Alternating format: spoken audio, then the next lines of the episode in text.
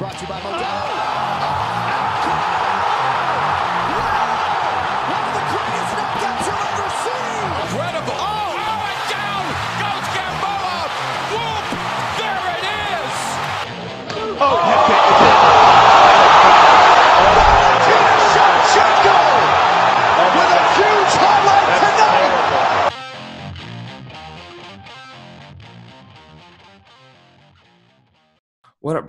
Welcome back to Throwing Hands. As Daniel and I will be previewing UFC Fight Night, Lewis versus Oleinik, and we'll also uh, review the first episode of season four of the Dana White Contender Series. Daniel, how are you doing?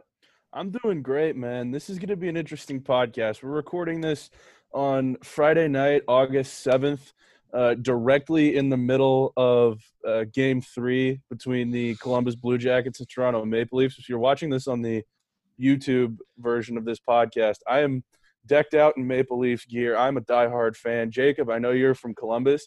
Uh, Columbus is up one to nothing at the end of the first period as we sit here. I'm extremely on edge. I know this is not a hockey podcast. Oh, it's But I fine. have a- Let's talk. I, I have a feeling with with the way I'm feeling, this is this is going to be an electric podcast, no matter what we're talking about. Yeah, honestly, I, you know, you might go yes or no. Exactly. yeah, this is going to be electric. yeah. The thing, you know, the thing with the, like you said, for the past three seasons, it's like the the Maple Leafs are always in it for two mm, thirds of the game. We've we've we've blown three goal leads in three straight first round series. You know, it's It's, that simple. It's it's a lot like the Blue Jackets' uh, twenty year history. Agree yeah, it, it's been rough, but you know, when we swept the Lightning last year, that was pretty sick. Was I got to I got to say. big. All right, so we're just gonna hop right into this. All right, so to a guy that we interviewed, um, Youssef Zalal, and a guy who we were supposed to interview, Peter Barrett.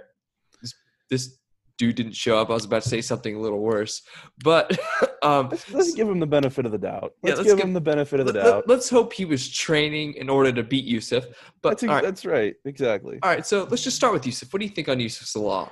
And I like Youssef Zalal. Honestly, probably a little biased because we did get to talk to the guy. He's just got an electric personality, and it carries over into the octagon. He's an outstanding striker. He's got a kickboxing background. Started kickboxing as a kid, as as we talked about on the podcast, and it's carried him this far. He's trained with some of the best in the world.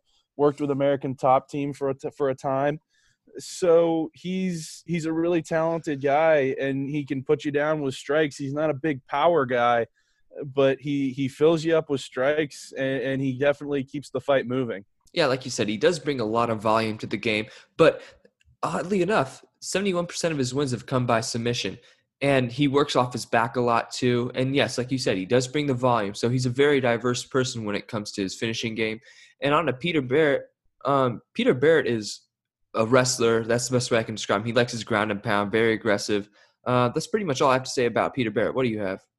yeah not much not much else to be said about him he does have a little bit of a muay thai background and i mean he's finished guys on the feet and on the ground so he doesn't have a ton of ufc experience he's had back-to-back fights canceled before this one uh, got made for this weekend but uh, again he's just coming off a contender series fight this will be his first uh, main card ufc fight well not main card but uh, i would say main line of events fight in the ufc Yeah, and with uh, Youssef Zalal, he took this fight on about week and a half, two weeks notice. So that'll be interesting to see what what's up with him. All right, and for me, the keys for Zalal are keep it standing. But if he gets on his back when Peter Barrett takes him to the ground, which is when because he does like to take people to the ground, his stats aren't up because he's new to the game. But he does like to work his subs off the ground. So if he sees himself in that position, he has to get moving and try to work some submissions. What are your keys for Zalal?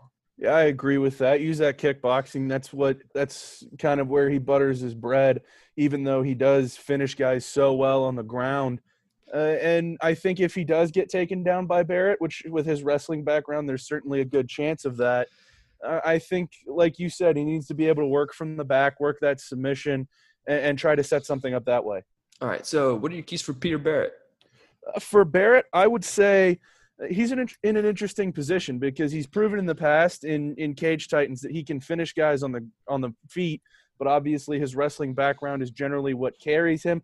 I would say his best bet is to get this fight to the ground, but he has to maintain top position because if he can let Zalal work to a to any kind of submission from his back, he's in serious trouble. Yeah, I, I couldn't put it any better. And if he if he finds himself, I think it, his best interest could be if he's on the feet, get Zalal up against the cage, so he can use his utilize his Muay Thai and kind of trap him along the cage. All right. So what are your predictions? I'm going to take Youssef Zalal in this one. I know he's coming in on short notice, but he's a guy with a lot of helium moving up in this division. I know they've got high expectations for Barrett coming off a pretty impressive win against in the contender series last year, but I like Zalal, even though it's on short notice, uh, to take this one. Yeah, I'm gonna have to agree with you. Zalal, I think I think he's a little more diverse than Peter Barrett, so I can see uh, him beating Peter Barrett with that. And he, he's more experienced in the UFC. That's that's something you have to look at here. Yeah, definitely.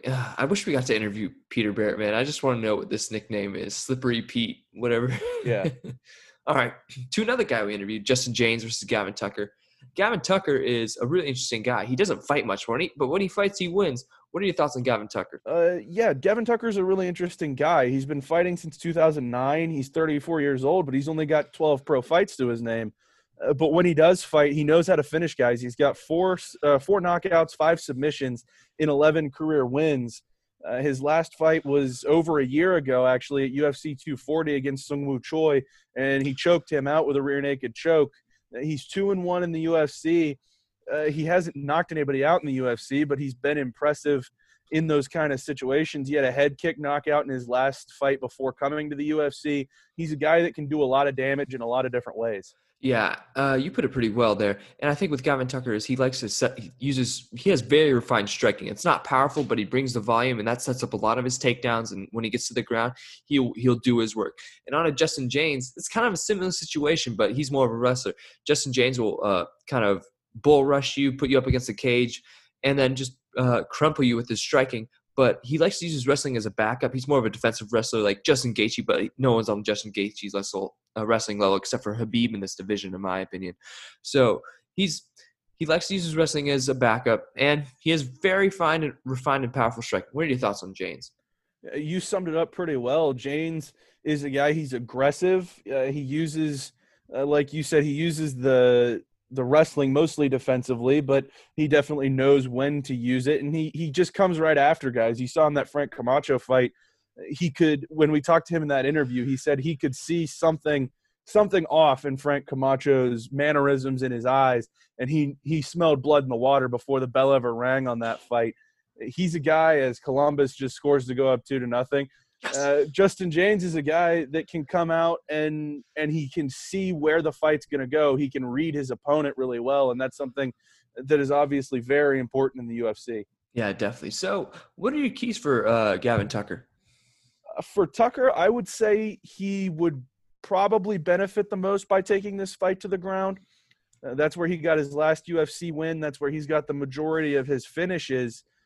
So I think that's his best bet. I think obviously Jaynes is a guy that's tough to take down with with his defensive wrestling as we've discussed.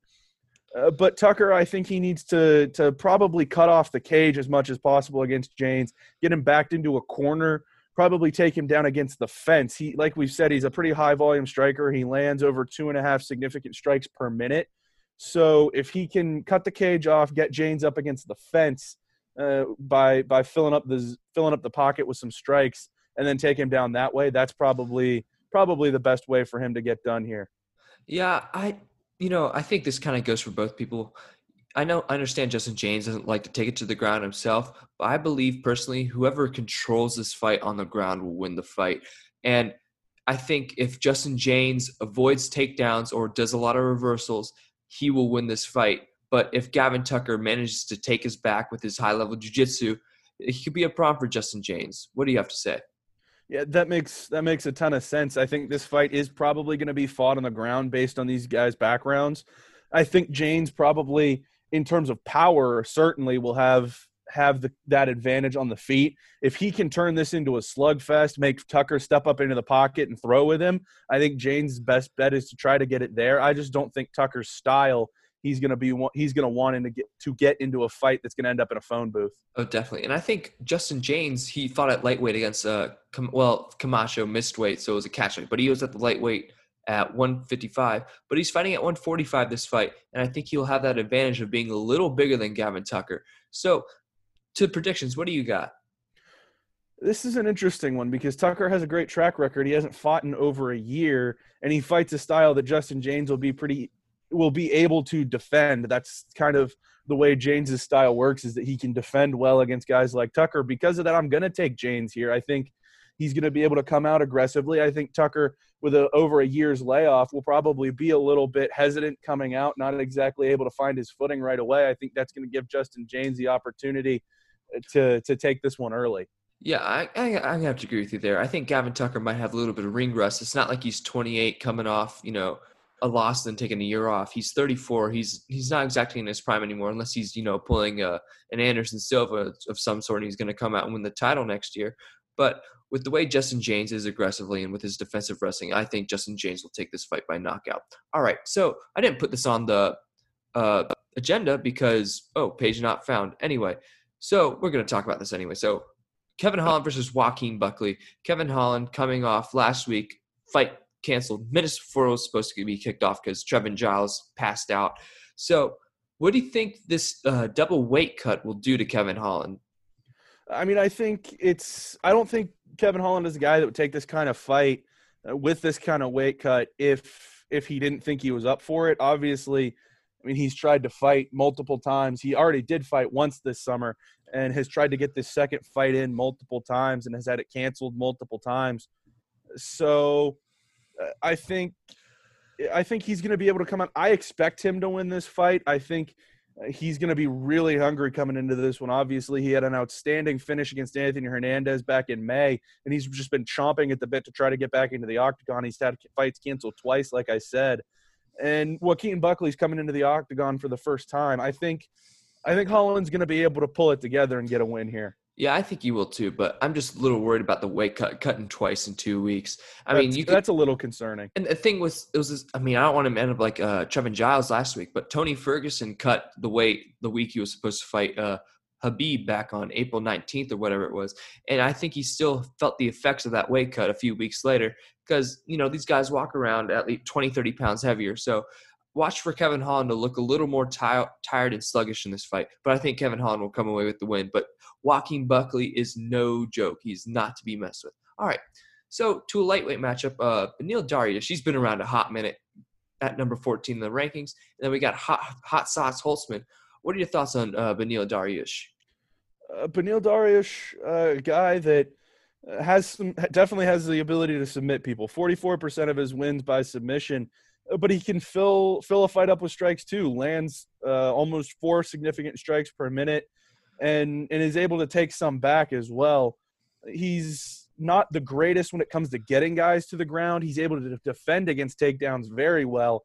But when he gets guys to the ground, he does an outstanding job of finishing them. He averages better than a submission per 15 which which is pretty impressive in terms of numbers. And he's got elite takedown defense at 80%. So if this fight goes to the ground, it's going to be on Beneil Dariush's terms, and that's a very important thing against Scott Holtzman. Yeah, I I, I can't really add much to that, but to a note about uh, Beneil Dariush. Three straight performance of the night bonuses. This guy has been getting it done. He's in the prime of his prime right now, and don't be surprised if he hops up in the rankings. Muay Thai black belt, Brazilian Jiu Jitsu black belt. He can get it done anywhere. I mean, yes, he likes the submissions, but he can get it done anywhere. That's the beauty about him. Diverse finishing and four straight wins. So watch out for Beneil Dariush. So what are your thoughts on Holtzman? I mean, he's a, a guy with a Brazilian Jiu-Jitsu background with a brown belt there, but he can really do it all. He has five knockouts, two submissions, seven wins by decision. He's coming off two straight wins, a doctor stoppage against uh, Dong Hoon Ma, and then a decision win against Jim Miller uh, back in February that was a fight of the night. These are two guys. I think this is definitely a fight of the night candidate with the way these two guys have been fighting recently. I think uh, this is going to be really exciting because these are two guys that can just go. Uh, like you said, Dariush is, is coming off uh, three straight performances of the night. Uh, Holtzman is coming off a fight of the night against Jim Miller. So I, like what both of them bring to the table. I like what Holtzman can do as a striker in addition to his Brazilian Jiu Jitsu. So I, I like. I, I think this is going to be the fight of the night. This is my pick for fight of the night. Yeah, I think I have to agree with you there. And uh, Scott Holtzman, you know, defeated Jim Miller, and he's also beat Josh Emmett, who's who's little, who's kind of on a little streak right now, uh, where he's at right now. So he's beaten some pretty prominent people. Jim Miller's streaking late in his career, which is pretty Yeah. fascinating. And Brazilian Jiu-Jitsu brown belt, he faints a lot and he likes his dirty boxing. So I wouldn't. I mean, Beneil Dariush, you know, being a Muay Thai uh, black belt, he he's comfortable in the clinch. But if Scott Holtzman gets you in his clinch, it's not pretty. So Beneil Dariush might want to stay away from the clinch. So I think my keys for Beneil Dariush are uh, slow the pace and be refined and go to the ground if need be. You can do he can do a lot on the feet and he can do a lot on the ground. But if he finds himself on the ground, he should be quite comfortable. What do you have to say? Yeah, I think pace is going to be extremely important in this fight. I think if if Dariush can control that, that's going to be huge for him. I think his his best bet is to get this to the ground, but only if it's on his own terms. I don't think he wants to get into a, a situation where he does have to go into a clinch against Scott Holtzman to try to get this one to the ground. Obviously, his takedown defense is so high level. I don't think that's going to be a problem. But for Dariush, I think I think if he wants to finish this fight, then this fight needs to go to the ground. But if I think he can win it by decision if it stays on the feet. Yeah, and I think for Holtzman, it's dirty it up. I I don't think there's really much more to say there. Get it, make it dirty. Don't let make Dariush very uncomfortable. What do you have to say? But I can't agree more. Okay, all right. He can't agree more, guys. All right, so predictions. What do you got? Uh, I'm gonna take uh, I'm gonna take Beneil Dariush in this one. I think he can fight this one on his own terms, as I've been saying. That's gonna be the biggest thing for him. Is I think he has the tools to control this fight, to control the pace. And if Dariush wants to go to the ground, I think this fight can go to the ground. If he wants to keep it on the feet, I think he can keep it on the feet. That's why I'm taking Beneil Dariush. Yeah, I, have to agree with you there. I think Dariush is just too diverse with his uh with his both his ground game and his striking. So I think I'll take Beneil Dariush in the end there. But don't be surprised if Scott Holtzman really pulls it off here, dirties it up, and gets it done early. I think if Holtzman wants to win, he's got to get it done in the first round because I think Beneil Dariush is way too experienced with his, I don't know, plus 18 plus fights in the UFC, something like that, some crazy number. So I believe that if Neil Dariush uh, uh, makes a mistake and let's Hol- let's Holtzman get it dirty, it's over for Dariush. All right, but Dariush will win this fight. All right, so to an interesting matchup here, middleweight matchup. Uh, Omari Akhmedov versus Chris Weidman, the former middleweight champion, but he's lost about five straight. Uh, what are your thoughts on Akhmedov? Akhmedov is a guy that's been around for a long time, and he's a guy that can do it a lot of different ways. Wrestling based background. Uh, he's an international master sport in combat sambo. He's a second Dan black belt and an international master of sport in hand to hand combat. He's got a 20 and 4 professional record. He's been in the UFC since 2013, and he's been able to stay on the roster for that long, uh, despite having back to back losses in 2015 and 16. He's a guy that can go, and he's a guy that's hot. He's won, uh, well, he's won five of his last six, and the sixth was a majority draw against Marvin Vettori back in 2017. So uh, his fights have come by decision. He's not finishing guys as much like he did in his early career, but Akhmedov is a guy that has been able to adjust throughout his career uh, to be able to do what works to stay on the UFC roster to keep racking up wins. And, and he's a guy that is having a little bit of a resurgence late in the game. Yeah, I, I you I couldn't put it any better, man. I mean, Akhmedov is quite good, like you said. One four last five, two noble wins against Ian Heinisch and Zach Cummings. Uh, Dagestani, you know, he has that uh, background in Dagestan. They always come out good in Dagest from Dagestan. Diverse finishing. Lately, he's gone to the decision a lot, but he can finish it pretty much anywhere. And like you said, master sport and uh, combat sambo and hand to hand combat. So on to Chris Weidman. You know, one of the greatest middleweights of all time. I don't think the man, anybody the man needs that. no introduction. The man needs no introduction. You know who Chris Weidman is. Beat Anderson Silva, ended his title reign. No introduction needed for this guy. He's beat legends like um, Vitor Vi- Belfort, Lyoto Machida, yeah. Demian Maia. Like he, he's done it all. So uh, more on him, uh, Division One All American wrestler out of Hofstra and uh, Brazilian Jiu Jitsu black belt. He's he's one of the legends. Forty percent uh, win by knockout rate. He can get it done anywhere. What do you have to say about Chris Weidman? You couldn't have put it better as far as his track record goes. But the problem is, since he lost the UFC middleweight championship, and then it's just it's just been downhill from there. He he got beat by Yoel Romero, uh, Mousasi, uh, comes back with a win against Gastelum, and now back to back losses to to Jacare and then Dominick Reyes. So uh, he's he's obviously one of the greats. He's coming back down from light heavyweight. He fought Reyes at light heavyweight, but Weidman he seems to have a little bit of a renewed attitude going into this. But again, he's he's obviously on on the tail end of his career. He's one of the greats. He's he's one of the best we've ever seen. He's a former world champion, but he's just he's just not proven as of late that he's the fighter he once was. Yeah, you can't. I can put it any better. All right. So, um, what are your keys for Omari Akhmedov? Akhmedov, I think it's it's interesting because he's proven he can fight on the feet and he's proven he can fight on the ground. I think with with what's been happening with Weidman lately getting knocked out so often in his last few fights, I think Akhmedov's best bet is to stay on the feet and try to go for a finish. Probably the way I would go if I were him. Yeah, I have to agree there. I think he should take this. I mean, keep it standing, of course, but he, if he goes to the ground, I wouldn't be too concerned. But Chris Weidman's as good as it gets when it comes to wrestling, especially him being a D1 All American out of Hofstra. And for Chris Weidman, I mean, I think it's ground. I think Omari Akhmedov is way too dangerous on the feet, uh, especially at Chris Weidman's age. What do you have to say? I, I can't agree more with that. Weidman's at a point where his chin's not nearly what it once was. I think if he can get Akhmedov down and, and control him there, which as as strong as Akhmedov is and as le- athletic as he is on the ground, I'm not sure that's going to be an easy task. But if Weidman can take this down to the ground and control it there, that's that's really the only way I see him winning this fight. All right, predictions. I'm taking uh, Omari Akhmedov by knockout. I don't think it's going to take too much to knock Weidman out. What do you think? I want to take Weidman so bad. I do I want, too. I want Chris Weidman to be what he was when he was a champion, and I think with a five inch reach advantage, he may be able to to hold Akhmedov off for a while. But I see Akhmedov knocking him out in, in within two rounds. Yeah, I have to agree. Within two rounds. All right. So to the main event of the evening.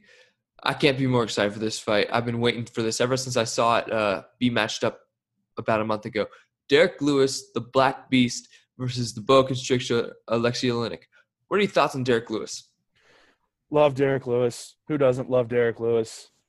Derrick Lewis is the man. Derrick Lewis is a guy that's got a lot of power in his hands, 78% knockout. He's a prototypical UFC heavyweight, in my opinion. He he can go out, he can handle himself on the ground. That's obviously not where he's gonna want to go. That's where he's had had trouble in the past, but he's proven over time he's been able to improve his ground game. But I mean, he makes his money knocking people out. He's a big guy with a lot of power, with a lot of strength that can put people down and they don't get back up. Derrick Lewis, he's he's got a lot of entertainment value, uh, but there's a reason he's 35 years old and he still ranks so highly in this division. It's just because he can put people down with one punch. Yeah, this dude can put people to sleep, and uh, I mean, he's got heavy hands, and especially under Rob Perez. I mean, that's what that's what comes when you train with that guy. And he started boxing under George Foreman, so when you learn from the, one of the goats like that, you're gonna have some heavy hands. And he has wins versus Ngannou. Volkov, Hunt, Roy Nelson, and uh, Gabriel Gonzaga. So this guy has beaten some legends. So he's he's dangerous, and there's no better way to put it. But Alexei Oleinik, on the other hand, is quite dangerous, but just in a much different form. What do you have to say about Alexei Oleinik? Olytic is so so fun because he's been around for so long.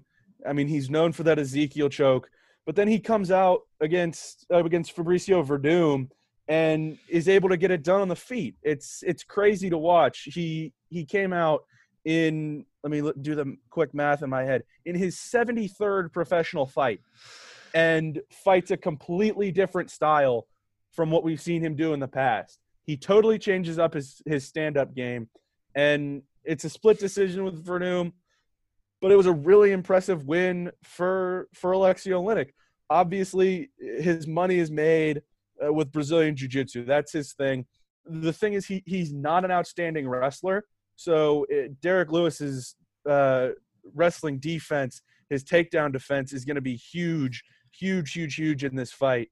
So if if this fight can stay on the feet and and Lewis can avoid Olynyk's ground game and keep this one from just turning into a brawl, I think he's he's he's in good shape there. But I love Alexei Olynyk. I love what he does, the way he fights. He's a really entertaining guy. Yeah, I, I think it's an uh, uh, on the keys here and a little bit of his overview. I mean, Alexei Olynyk got wins against Mark Hunt, Fabricio Werdum, and uh, Maurice Greene. He's got it done against some pretty formidable opponents. And on the keys, I think for Alexei Olynyk, obviously get to the ground. There's not much else to say. If and if it's on the feet, get him up against the fence, get Lewis up against the fence so he can't use his power. What do you have to say? Yeah, I, I don't disagree with anything you just said. Uh, Lewis is going to control this fight on the feet. Again, Olynyk looked better against Werdum, but I think Derrick Lewis is probably in another class when it comes to the stand-up game here. Olynyk's got to take this to the ground. He's just got to, I mean, just, just honestly smother Derrick Lewis into the ground. Lewis has proven in the past his conditioning isn't isn't at the highest level. I don't think many guys in this. I don't think there are many guys, even with Olynyk at the age of 43, any anybody that's got the same kind of gas tank that he does in this heavyweight division. So I think if Olynyk can keep the pace up, can smother Derrick Lewis on the ground, that's going to be the best way to go. Yeah, definitely. All right. So for Derrick Lewis, it's pretty simple. Don't get up against the fence. Stay off the ground and keep it standing, and just and just use heavy blows. What do you have to say? That's that's exactly it for me. Derrick Lewis needs to keep this on the feet, and I think he needs to finish it early. We've seen his wind get better, but I, I genuinely think that Derrick Lewis, when it comes to conditioning, is going to run into a lot of problems if, the, if this fight goes beyond two or three rounds. So, yeah. hello. Uh, yeah, I have to agree with you. Uh, I thought you were finished for a sec. You're Keep good. going. What I essentially what I was just saying is Lewis is going to have trouble if this fight goes beyond two or three rounds, and I think he needs to hunt for a finish, which he obviously has the ability to do. He's got knockout power, almost unlike anybody in this division. He's got to hunt for a knockout early, and he's got to keep off the ground because Alexei Olynyk's just going to be able to smother him if it goes there. Yeah, I have to agree. Uh, all right, to predict to predictions. I think Derrick Lewis wins this fight if it doesn't get out of the first round and a half. If if he some if he finishes Olynyk in the first round and a half, he wins this fight, and it's very contingent on his gas tank. And I, what do you have to say for a prediction? I totally agree with ex- everything you just said. I think Derrick Lewis is going to win this fight, but we've seen Alexei Olynyk prove us wrong countless times. We're talking about a guy that's fought professionally 73 times, and it doesn't look like his chin has gone anywhere at the age of 43. I, I wouldn't expect anything. Or there's nothing that I won't expect out of Alexei Olynyk in this fight. But I think as as much of an advantage as Derrick Lewis is going to have standing, I take Derrick Lewis with an early knockout. Yeah, I'm going to take Derrick Lewis too, but don't be surprised if Alexei Olynyk stays in there. All right. So we have a little fun topic for you guys. Uh, before we get into our Dana White Contender Series uh, review, top three funniest guys in MMA history. What are your top three, Daniel? Oh, this is a weird thing to talk about because there's so many. Honestly, it's going to sound cliche, but I like Derrick Lewis. I love Derrick Lewis. He's obviously the the funny guy on the roster right now, and it's going to sound cliche, but I, I'm he's hilarious and just the way he talks to people. And finally, number three, it's going to stem from the video I texted you earlier today. I love Darren Till. I love what Darren Till brings in post fight interviews, in, in, any other interviews. The guy's hilarious to me. Wait, who's your number two again? You cut out for a oh, second. Oh, I, I, I went with Conor. Honestly, I think Conor McGregor. It's it sounds cliche, it sounds casual, but I, I, I think Conor McGregor is hilarious. Yeah, I think I think McGregor's pretty funny too. All right, I'm going to start with number three. I think number three for me is Michael Bisping. I think yeah, Michael I, Bisping's just hilarious. I mean, the way he talks, but he talks a lot of trash. But when he loses, he takes it on the chin like a man, and you got to respect the guy for that. Number two, I, I think it's hmm, it's really tough for me. I think uh, I think it's probably Conor McGregor, and that's really cliche. But no one talks as much crap as he does and backs it up. There's no, there's been no one like that. And number one, it's got to be Derrick Lewis. I mean, this guy knows he's funny. I mean, if you've ever seen a, a a post fight interview with Derrick Lewis, you've got to go watch some highlights. And Derrick Lewis by far is the best Instagram in MMA. He just posts if you want to see wild stuff, go follow him. All right, to our Dana White Contender Series Season Four, Episode One review. Uh, so we're just going to go over the contract winners. But I will say this: Rivera versus Rodriguez, both those guys will be in the UFC one day. What do you think?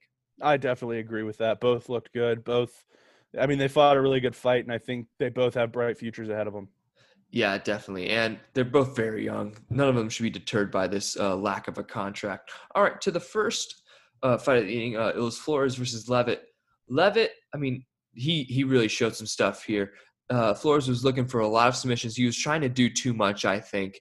And uh, there's a lot of nice grappling, and then Flores had a lot of had a lack of kickboxing when the when it was standing up, and Leavitt had a lot of top control, and then he won with an arm triangle. What were your thoughts on this fight? I I have to agree with you totally with with everything that went into the early part of this fight. It seemed like like Flores was was going to have the opportunity early, but Leavitt took him to the ground quickly, uh, went straight in for a takedown, got him down, uh, went for a had to actually had to fight out of a guillotine, I should say. Uh, Flores was able to work really well on his back, but once Leavitt cinched that arm triangle in, it was over. He got to that really quickly. I mean, you texted me right after that finish and said, I mean, that was a beautiful submission, and I have to agree. He he got to it really quickly, and once it was cinched in, uh, Flores tapped real quick. Yeah, it was it was a really nice submission. I think Leavitt could be a problem with his wrestling ability in the in the lightweight division. I believe he's going into lightweight or featherweight. I can't remember. Sorry, guys. So Medic versus Gonzalez. This guy Medic, oh my gosh, he is a very good striker. Different strikes, great power, strikes from different positions. What are your thoughts on this guy? Yeah, Medic was was really really impressive to me. He was a guy that came out as a striker and did a lot of things that you see guys kind of throwing around on UFC prelims eh, to kind of get noticed. They they try to do all these flashy things and end up looking kind of stupid because you know it's never going to work at a high level. They're not really efficient with it. They're not very precise. But Medic came out and was throwing hook kicks, all these spinning strikes. He he fights a style that you can tell, even though it's really flashy. He's perfected these things and he can do them at a really high level uh, to the point that he was he's dominant with them. It doesn't look difficult for him to do these kind of things. He doesn't look like he's fighting outside of his style when he does them because this is his style to do it this way. And he made a really strong case to to have some opportunities in the UFC. Obviously, got a contract, but I, he he looked really impressive to me. Yeah, uh, so I think a good fight for Medic would probably be a Roosevelt Roberts. I think somebody like a contender about that that weight. I think well Roosevelt Roberts, yeah, he fight he fought at lightweight last time, so he could be a he could be a prominent lightweight. But I'd like to see him fight a Roosevelt Roberts, another guy from the contender series who can do it pretty much everywhere. And I think you give him a challenge uh, because Roosevelt Roberts has a lot of length to him. What do you think would be a good next opponent for him? I think that would be a good one. I think that would be a good match of styles because Roberts does so well on the ground using that length and keeping guys at a distance on the feet. And Medic is able to throw people off so much with his stand up style. I think that's a fight that would be really exciting.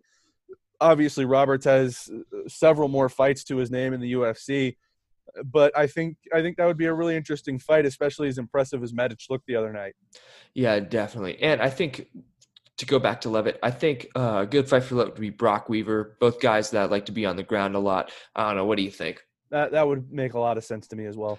All right. So to the featured bout of the evening, uh, we had uh, Jacoby versus oh shoot, what's his name? Flores. Uh, another Ty Flores, Flores. guy. Ty yeah, Flores. Ty Flores. It was Uh, uh, Ty Flores in the in the feature bout, and was it Luke Flores? I think it was? Luke Flores. It was Luke, Luke Flores. Flores. Yeah, Yes. So I was vi- first off, we got to give credit to uh Flores' chin here. This this Oh chin my belongs gosh. in the Hall of Fame. I don't care when this guy dies. Chop off his chin, put it in a in a glass panel, and just leave it there for eternity. This dude should have been knocked out. I don't know. What did you think of uh, Jacoby's performance? I mean Jacoby. I mean he was peppering him in the legs early, and then and then his straight start coming in, nearly landed a, a leaping knee. I mean he was in control of this fight from the beginning. Uh, Flores was able to give him a little bit back, and obviously that chin held up to the point to where it was a a, a decision that he wasn't able to finish him. But this was obviously a great performance out of Dustin Jacoby. Uh, he just controlled this fight from start to finish. That was the most impressive thing to me. That there was never a time it looked like he was in danger of giving Ty Flores an opportunity to take control. Yeah. Uh, so I think a good matchup for Jacoby would be. Now, Glory Kickboxing was the best thing that probably could have happened to his career, made him very refined. I think Orion's a, a Spann would be good for Jacoby coming up next. I think that'd be they're both similar, but I think Jacoby's just a little more explosive and brings a lot of power. But Spann is, uh, is has sneaky power, even though he's he's a, he's a tad bit slow. What do you think? That that's a fight that makes a lot of sense to me. Obviously, uh, Jacoby's on the way up. I think as impressive as he as he looked, a matchup with Spann would would do a lot. Obviously, Spann can knock people out, like you said. That's that's something. It would be a good test for Jacoby after he looked so good on on Tuesday night. Yeah, all right, man. You got any news for us? Well, we got some some big fights announced. We talked the other night uh, about Cody Garbrandt trying to move down to 125 to Deiveson Figueiredo to challenge Deiveson Figueiredo, and that was announced for UFC 255. Actually, two flyweight title fights, men's and women's, are going to take place at UFC 255.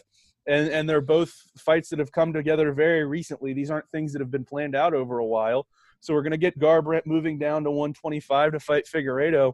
And then we talked so much about Joanne Calderwood blowing her title shot uh, with Valentina Shevchenko by taking a fight on short notice against Jennifer Maia. And Maia wins that with an armbar. Dana White says she's the number one contender, and she's going to get her shot at Shevchenko at 255 as well. So that's shaping up to be a really exciting card. A couple of flyweight title fights on November 21st. Yeah, you can't complain there. I mean, um, to, this is good. There's going to be some explosive stuff that night with uh, Garbrandt. You know, throwing those barroom those barroom brawls, uh, and it's just going to be a, a great night of fights. And I mean, Shevchenko will win that fight. I don't think there's any question in our minds that Shevchenko will win that fight. But don't be surprised if Jeff Maia puts up a good fight. Do you have any other news? Yeah, Ray Borg got released. Yeah, I saw that. I was really surprised about that. Yeah, he's obvi- he's had to cancel. This is his second straight withdrawal uh, he was supposed to fight uh, Nathan Maness last week. He was supposed to fight uh, Dvalishvili uh, on UFC on ESPN 10. That was that had to do with uh, his son's health issues. Uh, the the fight that was scratched on August 1st. There hasn't been uh, any announcement on the reasons behind that. But back to back withdrawals. I mean, it gets to a point to where you have to give other guys opportunities, especially if you're going to be pulling out of fights late and and that's what Ray Borg's done back to back times. You hate to see it because uh, he seems like a guy that, that that did put his family before his UFC career, and I think uh, unfortunately that has led to his his release. Yeah, I have to agree. But go get that Bellator money, Ray Borg. And speaking yeah. of Bellator, Corey Anderson, he signed a, a, fight a fight a three fight battle agreement with Bellator. I don't know what your thoughts were, are on that. Yeah, that's that's interesting. Obviously, Bellator has become a kind of a place where some older guys can go and get rejuvenated. And Corey Anderson is far from far from the end of his career. He's a guy that I think can go to Bellator and get some things done. Yeah, I think so too. I think you'll snatch that light heavyweight championship up from. Doesn't Ryan Bader hold it now? Uh, off the top of my head, I'm not sure I could tell you, but I can I can check it out real yeah, quick. definitely look it up. I mean, he was surging, and I know he wanted to fight John Jones, but I don't know. I don't know when John Jones is coming back. Yeah, I hope Ryan, come- Ryan Bader is the dual heavyweight and light heavyweight champion in Bellator right now. Yeah, all right. Dang, I know my Bellator stuff. I'm, yeah. I'm surprised. anyway, when it comes to John Jones and this division, I think Corey Anderson could have presented a big problem to John Jones, but John Jones, I think he probably would have taken that fight seriously, being that Corey Anderson has called him out. But I don't know. What do you, I don't know. This is kind of off topic a little bit, but what do you think is going to happen with John Jones before the end of the year? I mean, Dana White has said there's no plans for him to be stripped of the title. So I, I think John Jones, he's going to fight again in the UFC. It's going to happen. I, am just not sure it's going to happen soon, and I don't think they want to take the title from him. So uh, I don't think John Jones fights in 2020, but I, I think he's definitely going to hold on to the UFC light heavyweight title, and I think he's definitely just going to keep fighting into the future. He's pound for pound one of the best guys we've ever seen, and I don't think he's anywhere close to being done. Yeah, I couldn't agree with you more. And I think with with John Jones being the way that he is, he might fight in the very, very latter half of this year. And I think when it comes to that, it's going to be a Dominick Reyes rematch. I can't see it be anywhere anyway no. else except you know maybe if they want to bring up uh, Glover Teixeira, who did some crazy stuff. I don't. uh, The only thing I see is Dominick Reyes, and I think he'll take that fight seriously. It'll be a Gustafsson situation. Like he didn't take that first fight against Gustafsson seriously, but the second fight, we all know what happened. He got obliterated by John Jones. So I think Dominick Reyes is in for a beat down. All right, you have anything else to add? Uh, that's it for me, man. Really That's fun. A really fun, really fun podcast. Yeah, it was. All right, guys. We will uh, be back. I don't know when. Well, we'll be back to review uh, this fight night, and then we'll be back to preview uh, 252 DC versus uh, uh, Stipe Miocic the third, the tr- end of the bout. Well, Daniel, thanks for coming back on, my man. Yes, sir. All right. Anytime. Love it. All right, we'll see you guys next time.